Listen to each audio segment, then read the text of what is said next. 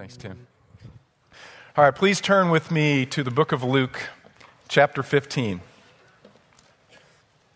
Uh, my daughter Anna Joy loves animals. She loves all animals. She especially uh, loves cats. And so when we were in Israel, uh, she took pictures of all of the stray cats throughout the nation of, of Israel. And when we got home, actually, she made a, a calendar for herself commemorating uh, the visit there. And on the cover of her calendar is a stray cat. And, um, you know, it was funny because we as we were traveling around, every time I would turn around, she would be sitting and holding and petting a stray cat. And every time she found a stray cat, she's petting a stray cat, uh, she would say, Daddy, can we take it home? Right? and, um, you know, of course, the answer is no. First of all, because it's a cat. Right? But, you know, these were, these were nasty cats. They were diseased cats. They were mangy on the outside and flea bitten. And obviously, their diet had not been good. They probably had worms inside and they were swollen. They were just, they were horrible looking cats. And yet, my daughter had compassion on the cats of Israel. She loved the cats of Israel. And she wanted to take all of them home and care for them. And so I want you to ponder a question this morning, and, and you probably have never thought about this before. But if we were to set out to transform the cat population of Israel, what would we do? What would be required to, to transform these mangy, nasty cats into a healthy cat community? Or we'd have to um, bathe them, right? We'd have to, to de-lice them and get the fleas off of them and give them a good diet and shelter and love, and obviously supply cats with something that no cat has, which is a reason to exist. We'd have to give all of these things to create a, healthy, strong cat community, right? Now, my, my, my analogy has a point. Here's my point. My point is this many times, uh, churches look like a gang of feral cats. They fight and claw and scratch at one another. You wouldn't want them individually in your home, you wouldn't want them corporately, taking up residence in your neighborhood. They don't look like the bride of Christ.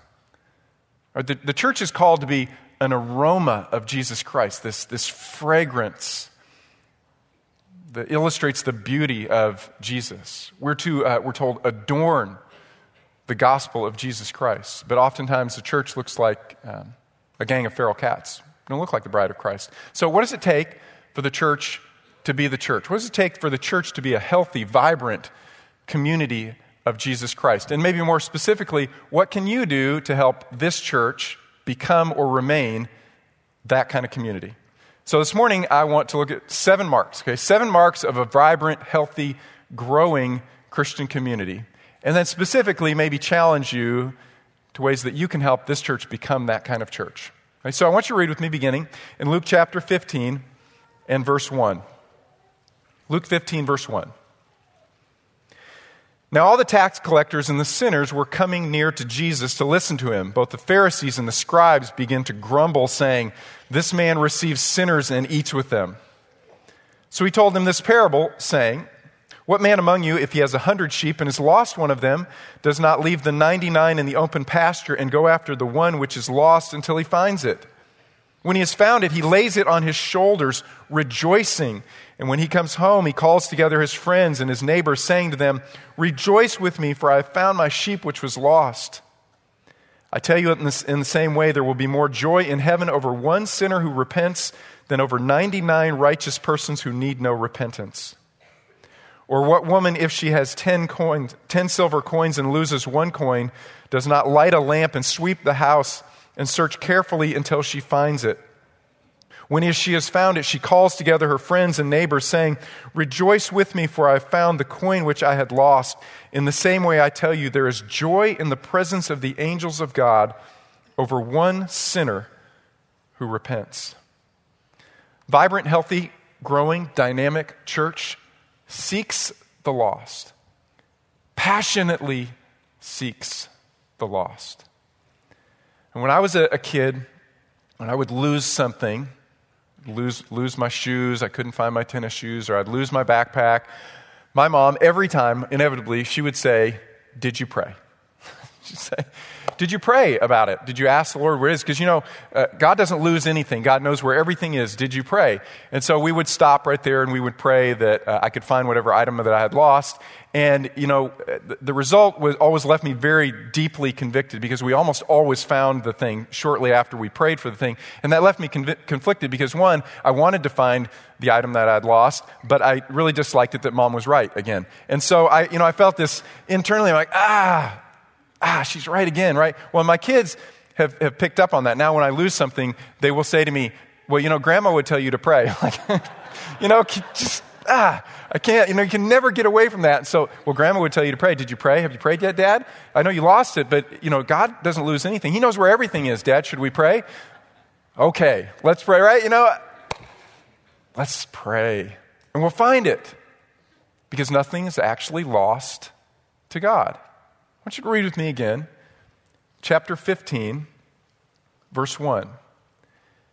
Now, all the tax collectors and sinners were coming near to listen to him. These, these are the people who are not high in society, but there's something in them that's being drawn to Jesus. See, God is, is drawing them. He hasn't really lost them, He knows right where they are, but He's drawing them. But the scribes and the Pharisees, they began to grumble, saying, This man receives sinners and eats with them. So he told them this parable, saying, and actually, he doesn't tell them one parable, he tells them three parables, but the three parables are one parable because they all have the same point, and that is this God is drawing sinners, broken people to himself because that's what God loves to do. And when one is found, what does heaven do? Heaven throws a party, heaven's celebrating, heaven's getting loud and ruckus and joyful because that's what God loves. And so, what God is doing is He is drawing men and women to Himself. They're not lost to Him. He's drawing them so that we can go out and seek them, so that we can go to them and find them and participate in what God is doing in seeking the lost. When I was in uh, second grade, we were living in Oregon, and some new neighbors moved in next door to us. My mom, typically, in her typical fashion, she went over to meet the new neighbors. She brought them something to eat. And as she was standing there at the door, uh, woman opened the door and she said, You know, I just, I really can't talk to you right now. I, I just, I don't have anything in me to, to meet the neighbors. I'm, I'm going through something in our family and, and no one would understand. I thank you for what you brought, but I don't have time. My mom said, What, what is it? And she said, uh, Well, my husband was just diagnosed with a brain tumor. And my mom said, Well, my husband had a brain tumor.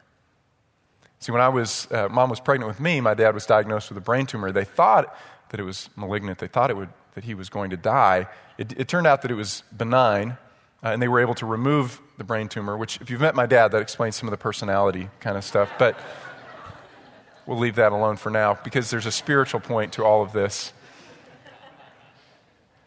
Uh, my mom uh, would not say that she is an evangelist. She'd say, No, I have, I have the gift of hospitality. But my mom was willing to be sent, and in the course of these conversations, she was able to lead the mother and the father and the children all to Christ. But they weren't lost to God. He knew right where they were. And so he was drawing them near to the church, to my mom, who wouldn't say, I have the spiritual gift of evangelism, but she was willing to be sent. Uh, yesterday, we had our uh, furniture giveaway, and I want to say, church, wow, way to go. Um, there, there was more stuff in those two buildings than I've ever seen in all of the years that we have done. It was, it was crazy packed. I thought I, I wasn't even sure how it would be possible to arrange it, let alone get everything out, because our church historically has been so generous. I think we've been doing this for about, about 20 years.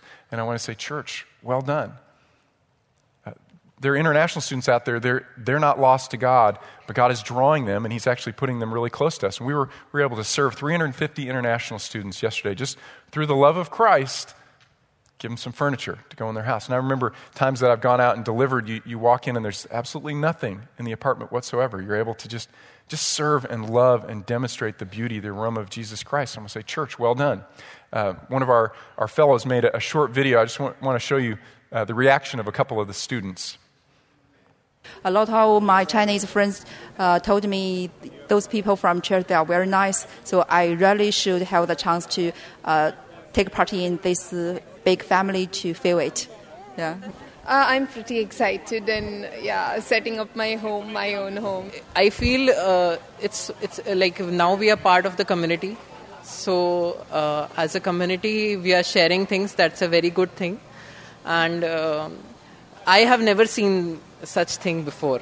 Mm-hmm. That's sweet. Yeah, way to go, Grace Bible Church. That was awesome. Now, one of the things that we have, have consistently heard through, heard through the years from international students is that they, they hear about the generosity of this church in their home country. Right? Students come here and they study, they go home and they say, if you go to Texas A&M University, you need to go and visit there because they will share with you, they will give to you. Not lost to God. He knows where they are everywhere in the world, and He's bringing them to us. He's also probably brought uh, friends into your life. He's brought coworkers who sit in a desk next to you. He's brought family members that you are near that you can seek out. And what I want to challenge you first with, church, this morning is this a healthy, vibrant, dynamic church loves the lost. And I'm not talking about evangelistic programs. I'm saying that deep within us, there's this longing to see those who don't know Jesus Christ and know Jesus Christ. And I want to challenge you this morning to ask God to, to continuously stir up your heart for the lost. May God give you a heart that is broken for the lost so that you want to seek and save, along with Jesus, that which is lost. That's the first mark of a healthy, dynamic church. Second, a vibrant church proclaims Jesus. In other words, once the lost come near, we share the gospel with them. Right? We share the gospel with them. It's not just that furniture is given and, and bellies are filled, but the gospel is brought because the gospel is the means of salvation. Jesus Christ is the only Savior. And, and, and folks don't need to just be warm and fed. They need to know Jesus. They need to have the debt of sins removed. And so when we share the gospel, we share it clearly so they know how to trust in Him and have eternal life. I want you to turn with me to the book of 1 Corinthians, chapter 15. 1 Corinthians, chapter 15, verse 3. Paul says, for I delivered to you as of first importance. Right? This is the great apostle Paul. Man, the guy, he, knew a lot of theology. And he was a great preacher, but he said, If you hear anything from me, remember, the thing that I said to you is most important is this that Christ died for our sins according to the Scriptures that he was buried and that he was raised on the third day according to the scriptures, that he appeared to Cephas and then to the twelve. Uh, this is the gospel of Jesus Christ. When the lost are found and they come near, the gospel has to be clear. It is the death of Jesus Christ on behalf of our sins, not because he had done anything wrong. He was perfectly sinless and innocent, but he died to pay the debt for our sins. He was buried. He really did, in fact, die. There were witnesses to his death, but there were also witnesses to his resurrection. He was raised from the dead, demonstrating that God accepted that payment for sins for all people for all time. And if you believe in Jesus Christ, you have eternal life. That's the gospel. That took me 15 seconds. When the lost come near to you, can you say the words of the gospel, which are the words of eternal life, and not muddy the issue, and not confuse the issue, and not add anything into the gospel of Jesus Christ? Of course, there are, are consequences in our lives, things that happen that are wonderful fruits of the gospel, but the gospel is a very simple, clear message. Believe in Jesus Christ and what he has done for you, and you will be saved. That's the gospel. You know, I find it interesting the, the parallel if you read the beginning of Philippians and the beginning of Galatians. In Philippians, Paul says, you know, there are people out there, they're proclaiming the gospel, and they're doing it from selfish motives. They actually hear that I'm in prison, and they think that it'll make me suffer to hear that they're out making more converts to Jesus Christ. And you know what I say to that? I say, God bless them. because, you know, as long as Christ is proclaimed, I'll let God worry about the motives, as long as the gospel is clear. Now, in Galatians 1, Paul says there are some people who are coming in and they are adding effort, human effort and work to the gospel. They're saying it's not just believe in Jesus, but also do these good things. He says, You know, I don't care if an angel comes down from heaven or if somehow I get kicked in the head and I start screwing up the gospel. Let me be accursed. Let me go to hell. Let those angels go to hell. Anybody who messes with the gospel, let them be accursed. And then he tells a story about his interaction with Peter. Peter had the gospel clear. Peter knew the gospel. Peter was a believer. Peter was an apostle, for heaven's sake. But then there were people who came in and put some pressure on Peter, and he began to, to muddy the gospel. And what he did was he began to add works to the free gift of eternal life. And so Paul gets up in front of everybody and you know, there are those moments in Scripture that I think, man, I would have liked to have been there to see that. Wow. Paul confronts Peter. But the reason that he did it is because this wasn't a secondary issue. I delivered to you as of first importance. This is the gospel. Don't mess it up. Right? A vibrant, healthy, growing community clearly understands the message of the grace of God in Jesus Christ. And so I want to challenge you, church. Here's your second challenge in the morning. Do you really deeply understand the gospel? Have you believed it for yourself? And if I asked you right now, tell me the gospel, man, you could just nail it. You know, I, I love those, those uh, baptism interviews, particularly when, when kids will come in and I'm thinking, oh, they really understand the gospel or not? And I begin to ask them, tell me their testimony, and they just nail it, right? They just, they just nail it. They clearly understand. And I say, well, you know, are you, a, are you a good person or are you a sinner? Well, there are things good in me, but I'm a sinner. You know, I hit my sister and I do this and that. You know, okay, they understand sin, right? I disobey. They get it. And I need Jesus Christ. So, well, are you getting baptized because you want to get saved? I go, no, it's not. It's not. Baptism isn't about my salvation. I believed in Jesus Christ and it's through faith alone. And man, when people can say that to me, I love it when I hear it in a child. I love it when I hear it in anybody. The, the gospel's not convoluted. It's perfectly clear. Church, I want to challenge you. Do you know how to present the gospel without muddying the waters at all? A vibrant, healthy, dynamic church is filled with people who can do that. The lost come near, and we know how to present the gospel. Third, a vibrant church knows the word. I want you to turn to the book of Acts with me, chapter 2. Acts chapter 2 and verse 42. This is the end of the description of the day of Pentecost, the birth of the church. Let's read in, in beginning of verse 41. It says, So then, those who had received his word were baptized, and that day there were added about 3,000 souls. They were continually devoting themselves to the apostles' teaching, to fellowship, to the breaking of bread, and to prayer. Uh, the, the Spirit has just been poured out upon the church for the first time. Miraculous things have taken place. Thousands of people have, added, have be, been added to the church. The church has just exploded. It's a megachurch on day one.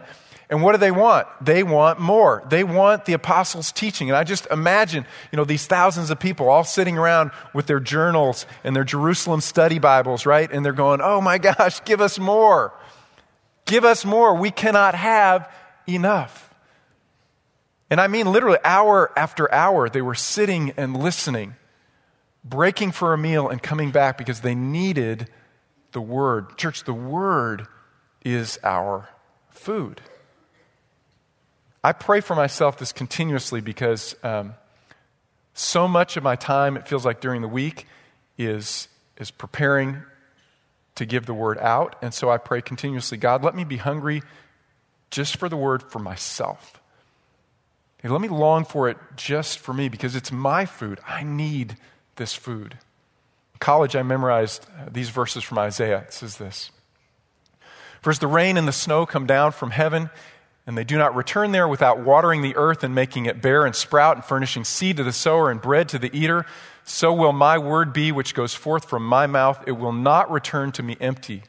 Without accomplishing what I desire, without succeeding in the matter for which I sent it, the word of God is living and active. It's powerful. It's sharper than any two edged sword. It does what it is, was meant to do. It transforms lives. Men and women, that is what we need. We need the word of God. Last year, 2000, no, two years ago, 2014, there were 3,700 churches that closed their doors. Right? 3,700 church closing. Churches, churches failed. And you know, one of the primary reasons that churches die in the United States is because they don't preach the word. They don't teach the word. They don't study the word. They don't know the word. Instead, uh, entertainment has triumphed over exposition of the word. And I will tell you, I don't, I don't have any problem with smoke and lights on a Sunday morning as long as when the smoke clears, the word is taught. Right? Whatever, in whatever way culturally connects with the people who are coming to worship, I don't have any problem with that as long as the Word is taught, because it is the Word that transforms lives. The Word of God is powerful. And churches are dying across this country because they abandon the teaching of the Word. Paul told Timothy, chapter 4, preach the Word.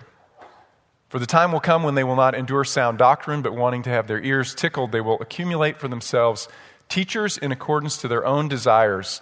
And they will turn away their ears from the truth, and they will turn aside to the myths. True in Paul's day, true in our day. So, church, I want to challenge us. And here's your third challenge ask God to stir up your hunger afresh for the Word of God. Get back into the Word of God. If you are not studying on your own or reading on your own, or if you're not in a group where you're challenging and stirring one another up to go deeper in the Word, to not be satisfied with a shallow understanding, but to go deep in the Word, I want to challenge you. Renew your commitment to know and love the Word of God. Now, fourth, a vibrant church manifests the Spirit. Turn back one chapter to Acts chapter 1 and verse 4. Acts 1, verse 4. Gathering them together, Jesus commanded them not to leave Jerusalem, but to wait for what he had promised, for what the Father had promised, which he said, You heard of from me. For John baptized with water, but you will be baptized with the Holy Spirit not many days from now. So, uh, why did Jesus tell them to wait, right? They already understood the gospel, right? They got it.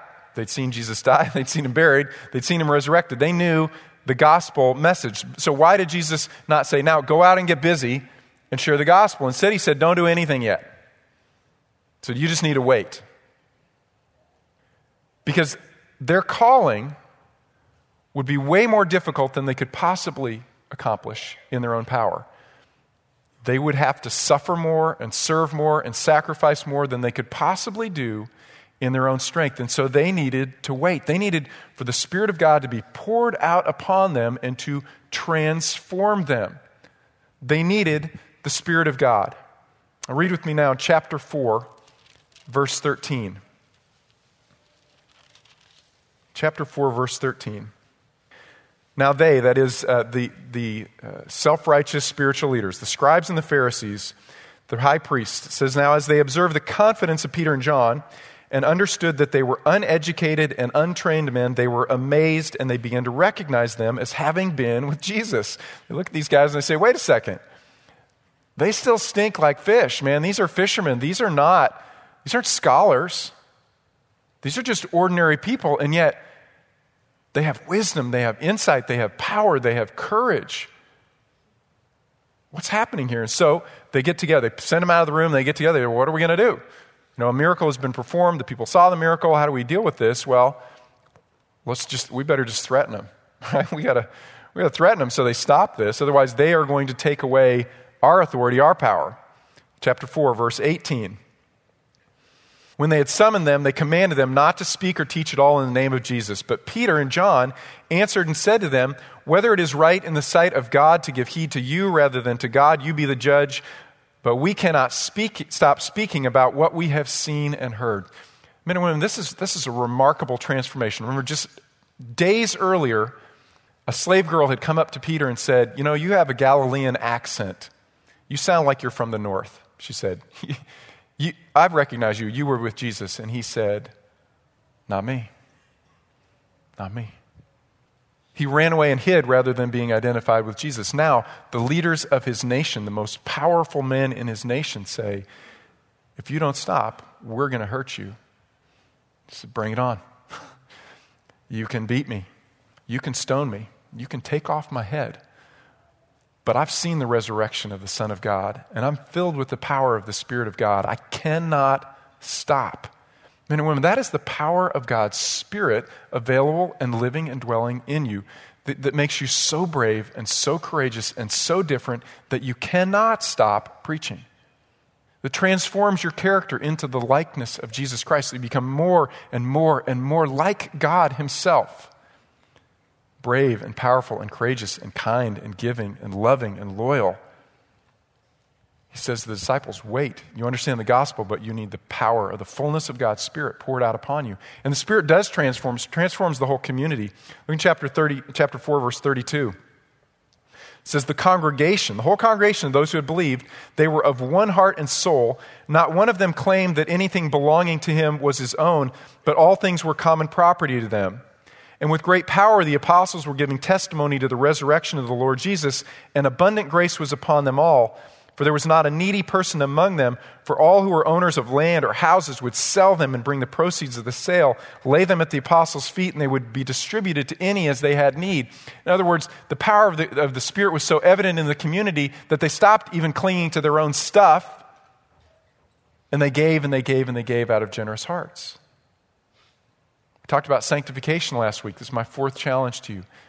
Ask God's Spirit if right now He isn't identifying a particular area in your life in which He wants to radically, Acts chapter 2, transform the way that you think and feel and act and what you love in life. If He doesn't want to just come in in the power of, your, of His Spirit and just change you, is there a particular area uh, in your life that God wants to work on? Vibrant, healthy church manifests the, the power of God's Spirit. Fifth, a vibrant, healthy church shows love for others. Right? The first mark of the fruit of the Spirit is love, right? Love, joy, peace, patience, all of these other areas of character, but the first is love. Apostle Paul will say the goal of our instruction is love. Right? This is a good word continuously for us as a Bible church to remember. Goal of our instruction is not education. The goal of our instruction is not information. It's not more God data. The goal of our instruction is transformation, particularly that the Spirit would cause us to love one another, because that is what is attractive to the world. Jesus said it like this to his disciples A new commandment I give to you, that you love one another, even as I have loved you, or in the same way that I have loved you, that you also love one another. By this, all men will know that you are my disciples if you have love for one another. This is how people will know that you follow me if you love one another, because this is what I do. I love you. And how do I love you? I give all to you. I just, I give and I give and I give. Another statistic for you. In 2013, there were 250,000 churches in the United States. Of those 250,000 churches, 200,000 were stagnant or declining. Okay? That means 80% of the churches in the United States were, were adding no members or were losing people. 80%. Why does the church uh, become unhealthy and shrivel and die? The church doesn't love one another.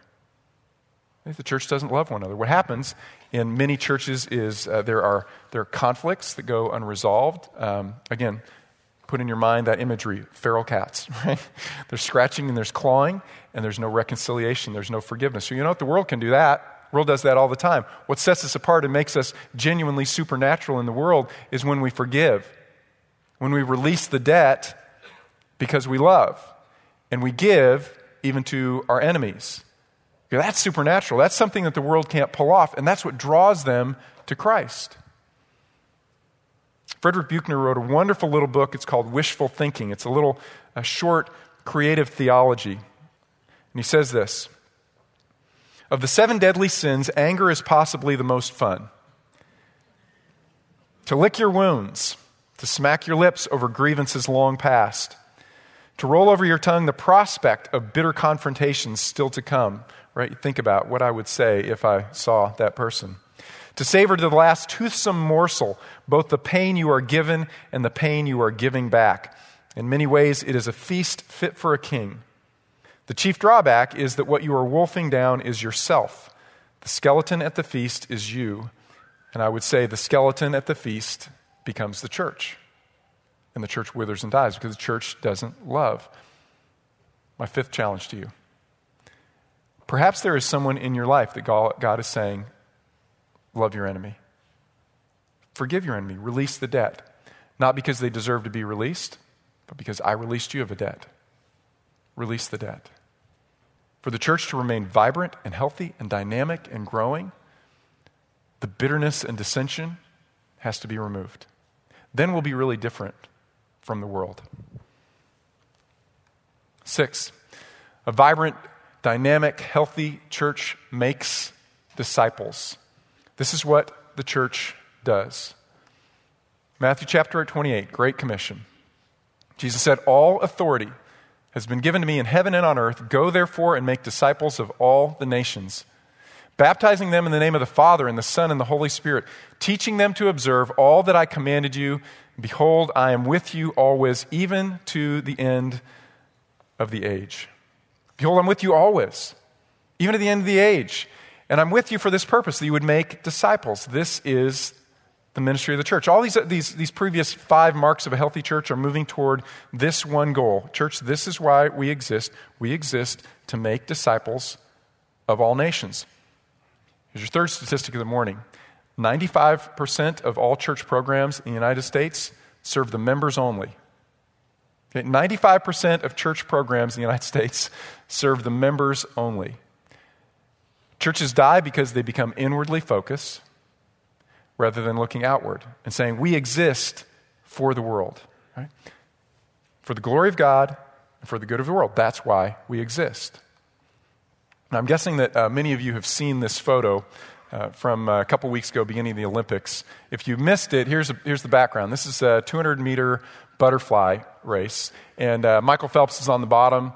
Chad le Clos, who's a South African swimmer, is on the top. And apparently they have a long history. But right before this race, Chad le Clos was taunting Michael Phelps, right? He's walking around, he's shadow boxing, he's looking at him, staring at him, right? And if you saw the other viral picture, Phelps is just, he's, ah, man, he is focused, right? He's looking at him, he's just focused. They get in the pool, and Anna Joy and I were actually watching this race. And as the race began to unfold, I, I, I hit her, I go, Joy, look at this, look at this le Clos is, as, as he's coming out of the water every time, he's, he's looking over at Phelps.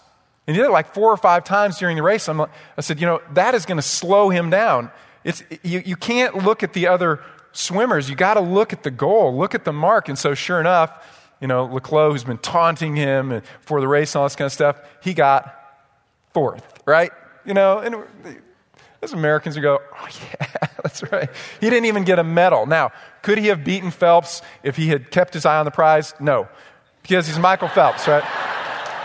So, of course not. This is Michael Phelps, right? But could he have maybe gotten a bronze or a share of a bronze? Maybe, maybe. But, but it didn't happen. Why? Because he's looking around him. He's distracted. And it was awesome because Phelps, where, where are his eyes? His eyes are on the goal right? He is in his lane. You know what our lane is, church? Make disciples of all nations. There are all kinds of great activities that churches can get involved in. And we can spend tons of our money on ourselves, but why are we here? We're here to make disciples of all nations. That's why the church exists. Now, when um, I want to read to you one psalm that I think is a visionary psalm. It says this Even when I am old and gray, O God, do not forsake me until I declare your strength to this generation and your power to all who are to come. The psalmist says this I want to always be about the next generation of worshipers.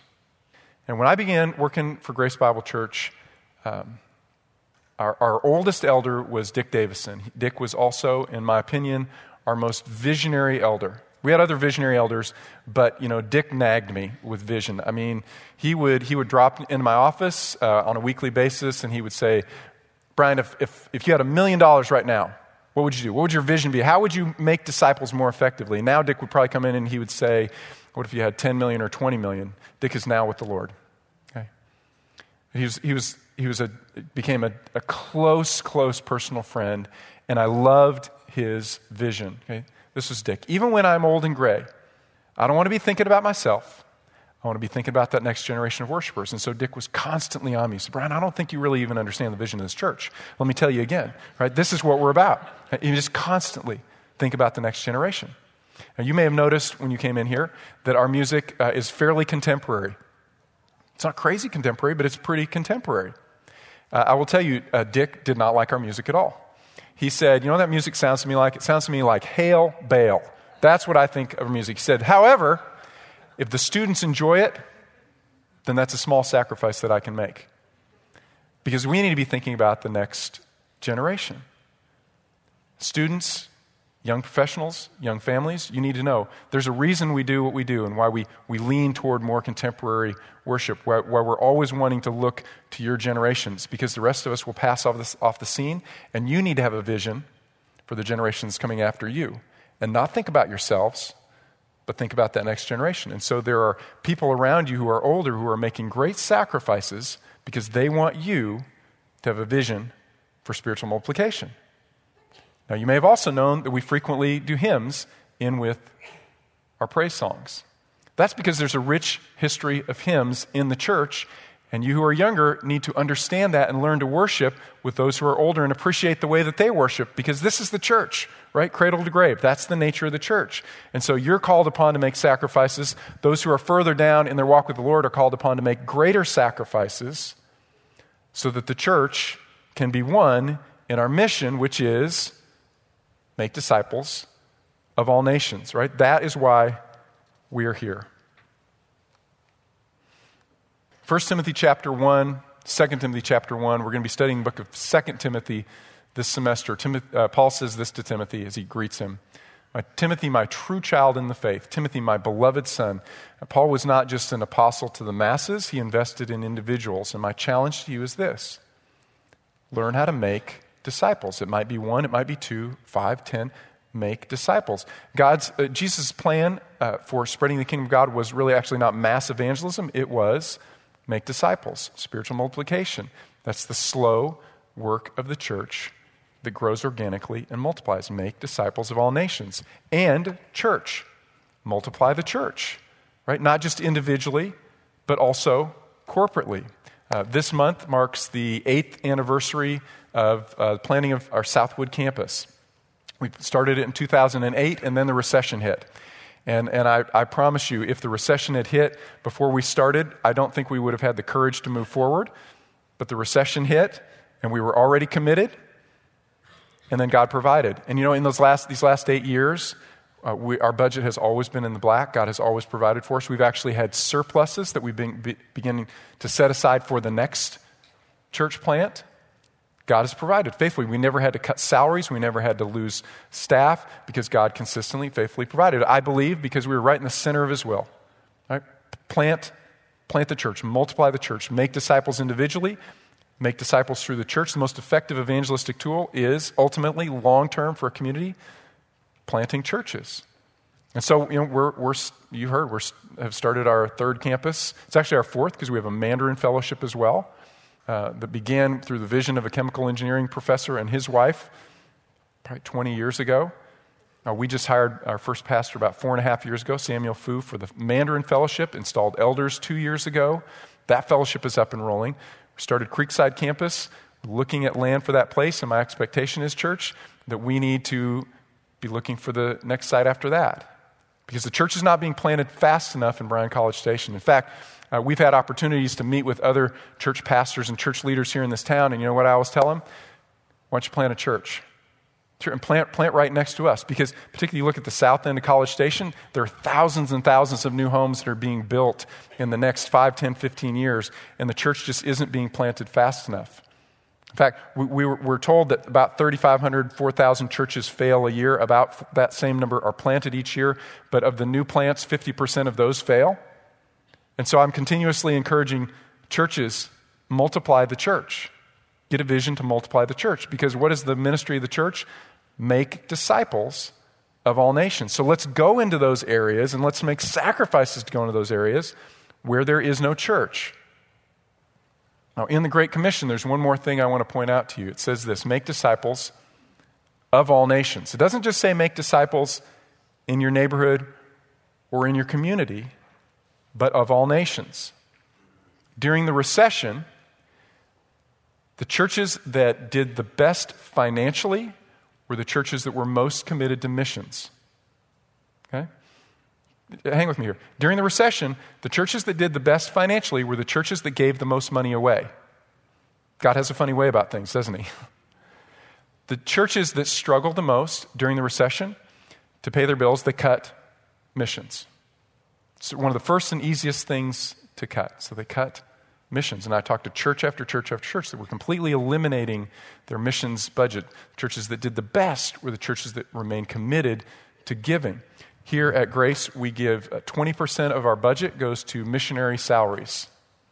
About 40% of our, mission, of our budget goes to ministries that are essentially outside of the church. It's stuff we're giving away. It's missions, it's community outreach, it's student ministry. It's stuff that doesn't add to our budget. It's stuff that takes money away from our budget, about 40% of our budget, which we are committed to. And we're saying, God, we're not really a wealthy church, and we're 50, 60, 70% students. If we're going to be a multiplying church, which we feel like you've called us to be, then you have to provide for us.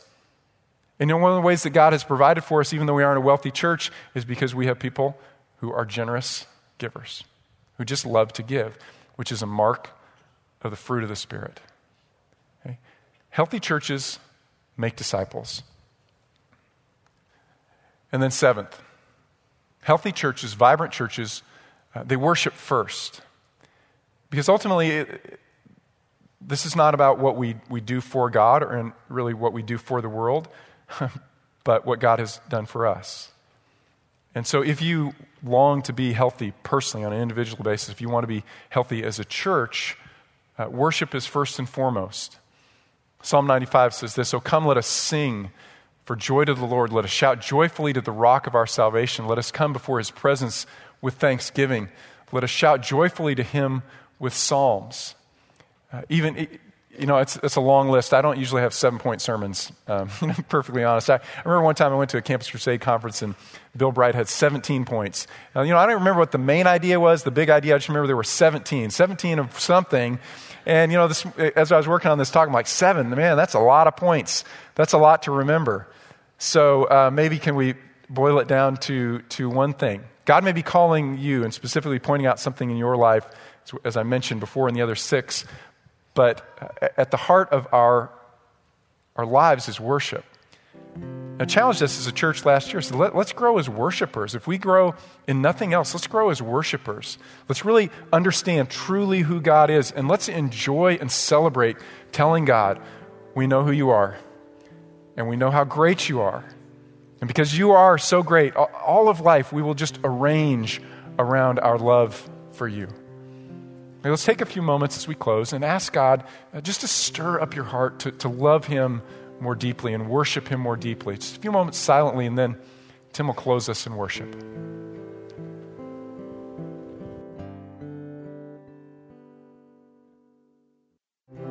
Father, we, we pray that we would be a, a sweet aroma, that our praise and worship would rise up before you, bring a smile to your face. Father, we pray that we would be a, a sweet aroma in this community and on the campus.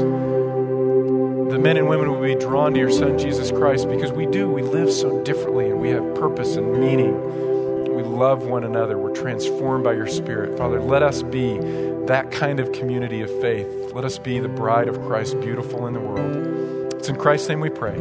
Amen. God bless you. We'll see you next week.